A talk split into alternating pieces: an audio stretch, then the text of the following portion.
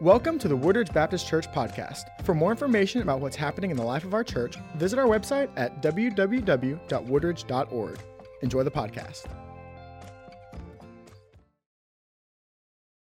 I want to welcome you to Holy Week, uh, where we celebrate some of those meaningful events that have ever happened in human history. And I want to talk this morning with you from Mark chapter 11. So I'm inviting you to turn there with me. And I want to talk just as you take some time to turn to Mark chapter 11. I want to fill you in on some things that we're doing this week to honor Jesus, who is our King and our Lord. He is our Savior.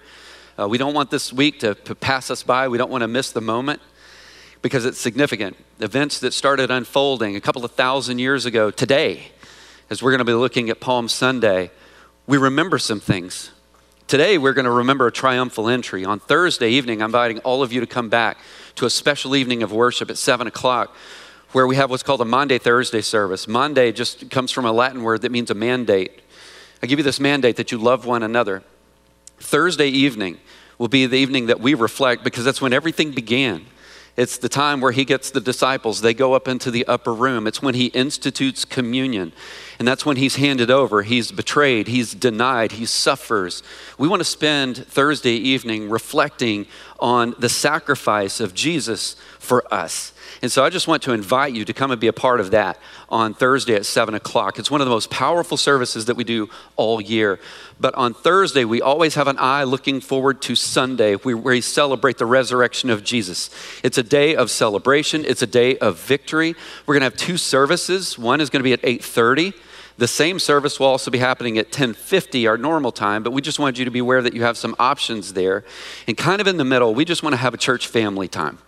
And so instead of having our uh, Sunday morning Bible study groups, we're actually going to be getting together in the gym and we're going to be having a time where we eat together, uh, just kind of a brunch because we're a family um, and we want to spend that time together. So there's kind of a sweep of the week. And uh, I'm going to give you a challenge as well. Invite somebody, bring somebody with you. Can you do that? Uh, can you do that? All right, awesome. Because we're going to have an amazing week. So let's uh, get to the word this morning.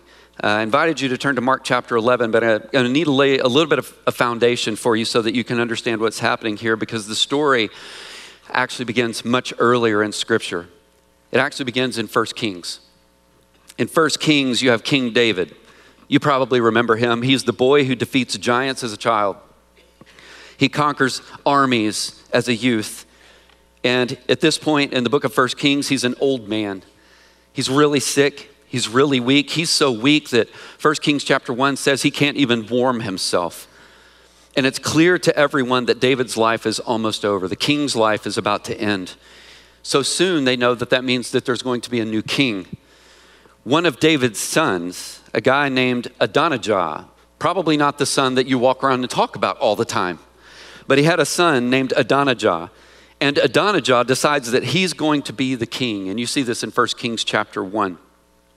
And he does this because he starts to, to form strategic relationships. That sounds like somebody, something somebody would do, right? In order to become the king, even though I'm not supposed to be the king, I'm going to need the people to support me to be the king. And so he finds a military leader, a guy named Joab, and he finds a priestly leader, a guy named Abiathar, and he gets them together so that they can have a private coronation, so that a select group of people would recognize him as the new king over God's people. Now, for those that pay attention to the word, they already know that that's not what was supposed to happen. In fact, David had already appointed somebody that you're probably a little bit more familiar with, a guy named Solomon, to be the next king. We see this in First Chronicles chapter 23. So Adonijah has this power play. And I know in politics, that's so hard to believe, right? Nobody in politics would ever do anything like that. So Adonijah has this power play. It was a hostile takeover. It was murderous threats to people that would be his rivals. His royal brother, Solomon, his queen mother, Bathsheba. But even more, it was a threat to God's promise, more than any of it because the Lord had already promised that David would have an enduring royal dynasty, one that would never end. We see this in 2 Samuel chapter 7, but it says in 1 Chronicles 22, it's going to happen through Solomon. So there was a way that things were supposed to be, and Adonijah says, No, I think I want to take this on myself. I want to be the king. So David does something.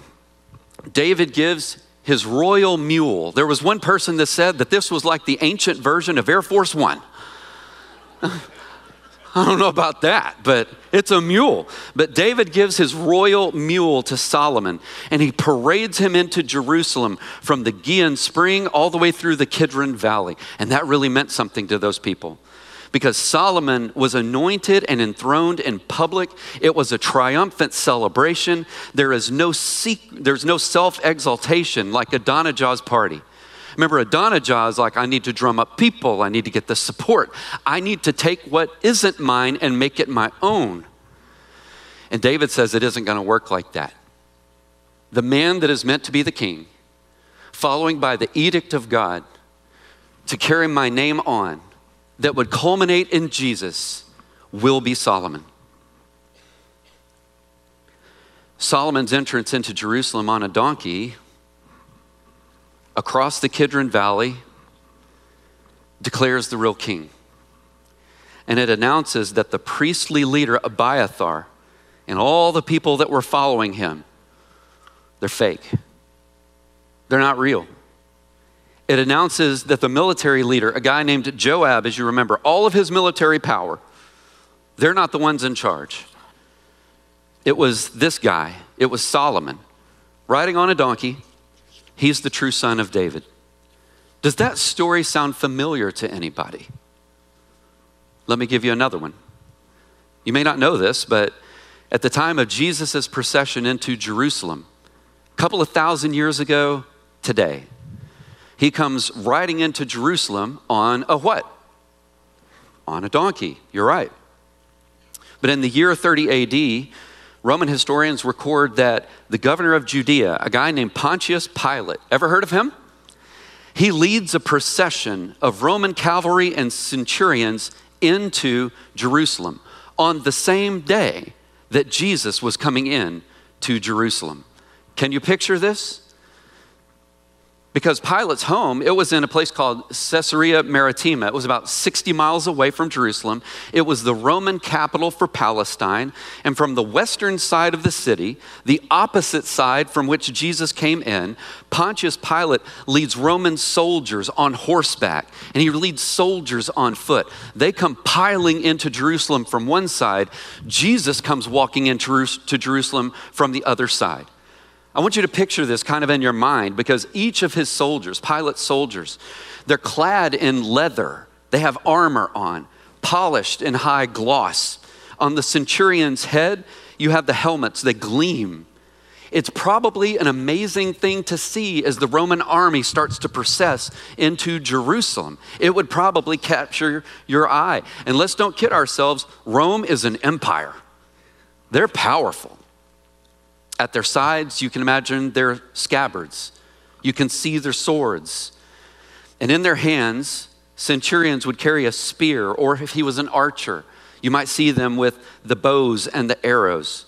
And then there's Pilate, because Pilate is the governor of a region which not only included Judea, but Samaria, but another place called Idumea. Are y'all keeping all this together so far? Here's what he knew he knew that it was standard practice for a Roman governor to be in that territory for any religious celebration. He knew that. And the reason that he knew that is because before, roughly about 80 years before, there'd been a huge uprising, this battle between the Romans and the Jews, and the Romans took them out. And so every time there was a religious celebration, he knew that he had to be there to be the one that kept everything in control. Because as they described it, tens and tens and tens and tens of thousands of Jews would pour into Jerusalem for the time of the celebration of the Passover. It's a time of remembering when going back into the book of Exodus, it's one of the greatest deliverances of God for his people. And they would get together to remember this sacred time. The Romans remembered the time of conflict. And so, as they would get together, we have to be there to make sure that everything holds together in peace. We also remember, especially for the Jews, that it was a time of consecrating the defeat of an empire, Egypt. Egypt fell apart because of the delivering of God of his people. So Pilate has to be in Jerusalem. And since the Romans had occupied the land by beating them 80 years before, they knew uprisings just always kind of popped up. So if Pilate's procession, do you kind of have this picture of it in your head just yet? A couple of thousand years ago today, if his procession was meant to show a strength of military might, Jesus' procession was meant to show the exact opposite. Both Matthew and Mark record Jesus' own words. He instructs his disciples to go into the city and to find a donkey tied up. They're to ask the owner if they can use the donkey and just to tell the owner the Lord needs them. That is my Jedi mind trick moment in the Gospels, by the way. Hey guys, go on in ahead of me and find this donkey for me. Well, what are we going to say when we take this? Not ours. Just tell the owner that I need it for a little bit and we'll get it back. It reminds me of like Obi Wan Kenobi when he's with a young Luke Skywalker. We're not the ones that you're looking for. You remember that moment? You're not the ones that we're looking for. We're going into the city. You're going into the city. It works kind of like that. But Jesus quotes Zechariah chapter 9 Say to the daughter of Zion, See, your king is coming to you, gentle and riding on a donkey, on a colt, on the foal of a donkey. Jesus is quoting the Old Testament. But in quoting it, here's what he's saying it's happening. It's happening. Jesus' instructions, they're clear. The donkey has to be one that has never been ridden before. Have you ever wondered why that's the case? And the reason is, is because it's supposed to be set, set apart. It's supposed to be consecrated for a specific use. It's meant to be for the master's use and nobody else's. There's even a rabbinic tradition that no one should use the animal on which a king rides unless the king says it's okay. So this is an unbroken animal, and Jesus gets on it and he walks in. All of this sets up Mark chapter 11. Are you with me so far? Here's the way it reads.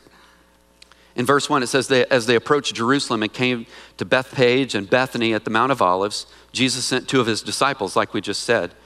Now, remember, something to keep in mind Jesus and his disciples are on their way up to Jerusalem for the Passover feast, right? And like thousands of other people that are coming with them.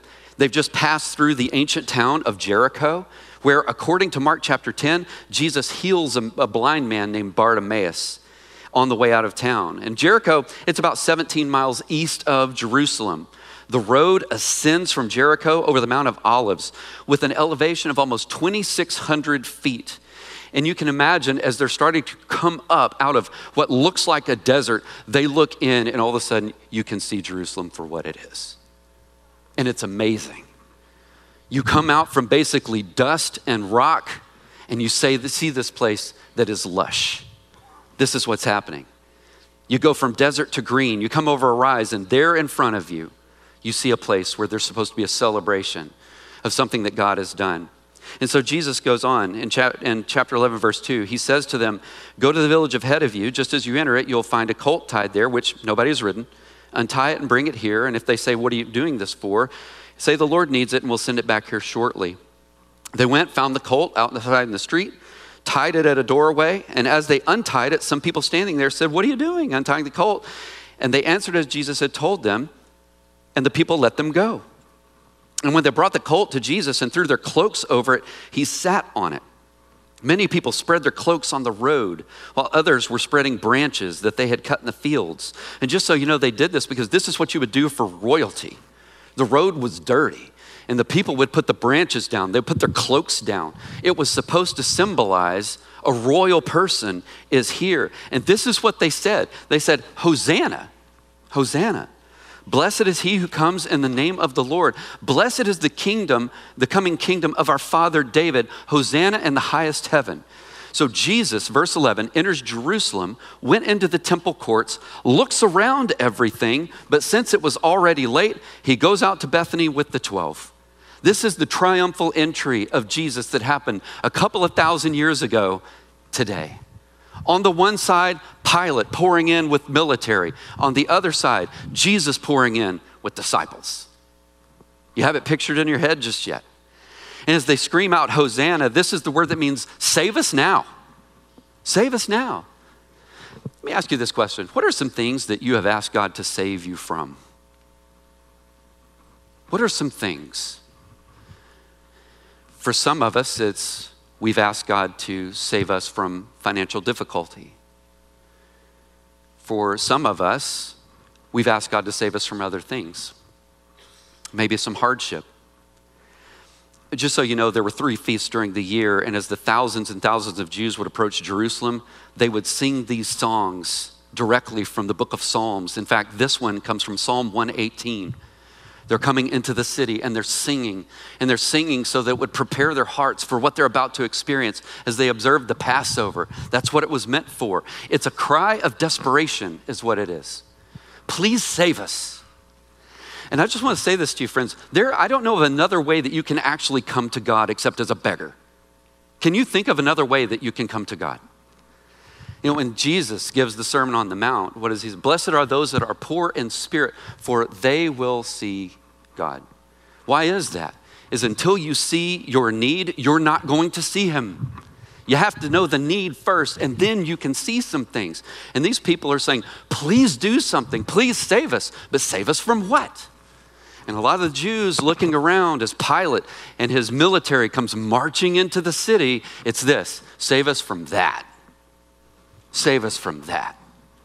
It just wasn't what Jesus had in mind because he saw that there was a deeper issue that had to be addressed. The Romans, granted, there was a lot of political mm between them, but the biggest issue was sin. That's what he came to defeat. So it's a cry of desperation. Did you notice what Jesus did? He enters the town and he goes straight to the temple court. He walks into the place where the worship of God was to be the most thick, so to speak. And he basically looks around and he's like, Yep, this is my place. It's late at night.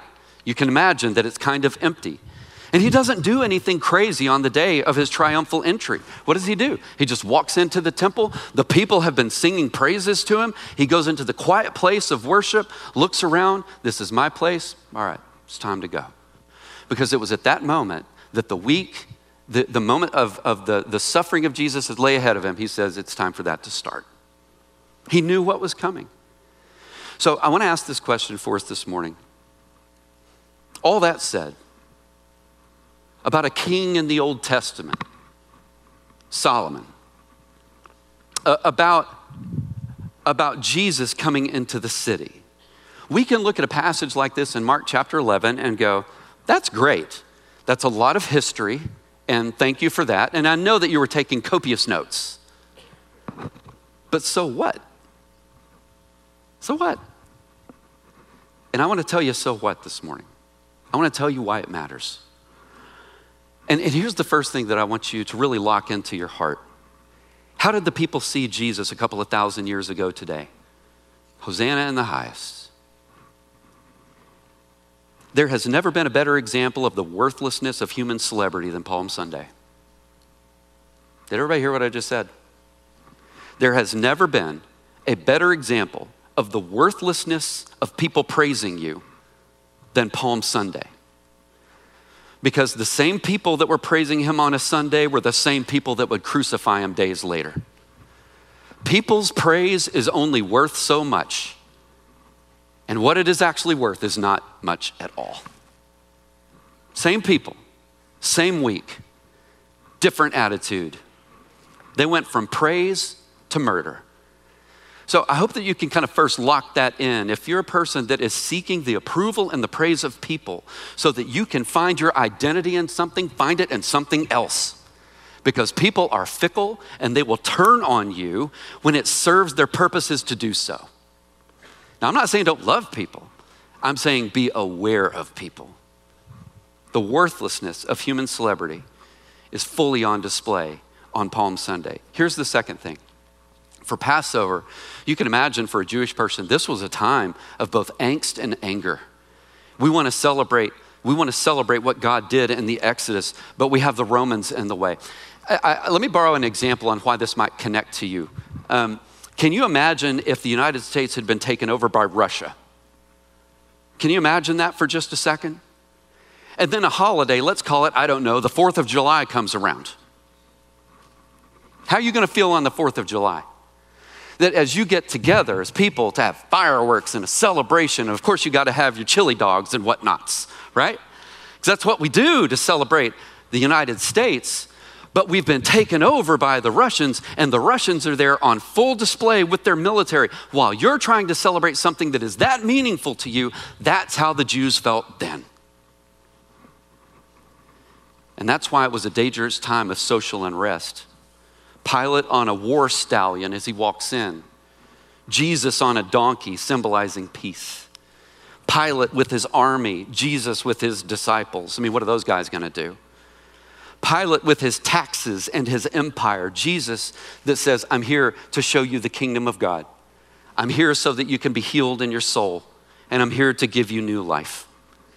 These two things were on a collision course in Jerusalem a couple of thousand years ago today. And this is why just days later, Jesus would have a sign hanging over him that mocked him, calling him the king of the Jews. This is why. It's why they did it. And so this morning, we have a choice. We have a choice. This Palm Sunday, while we celebrate the triumph of Jesus riding into Jerusalem on a donkey, entering to the praise of children and adults, unmasking all pretenders to his throne and reminding us that he alone is the only king worth following, like Solomon, the real king. We have to ask ourselves this question What good does it do you if you gain the whole world and you lose your soul? Because every single person in this space, just like every single person a couple of thousand years ago, were making decisions on where they were going to align their loyalty. Every single person.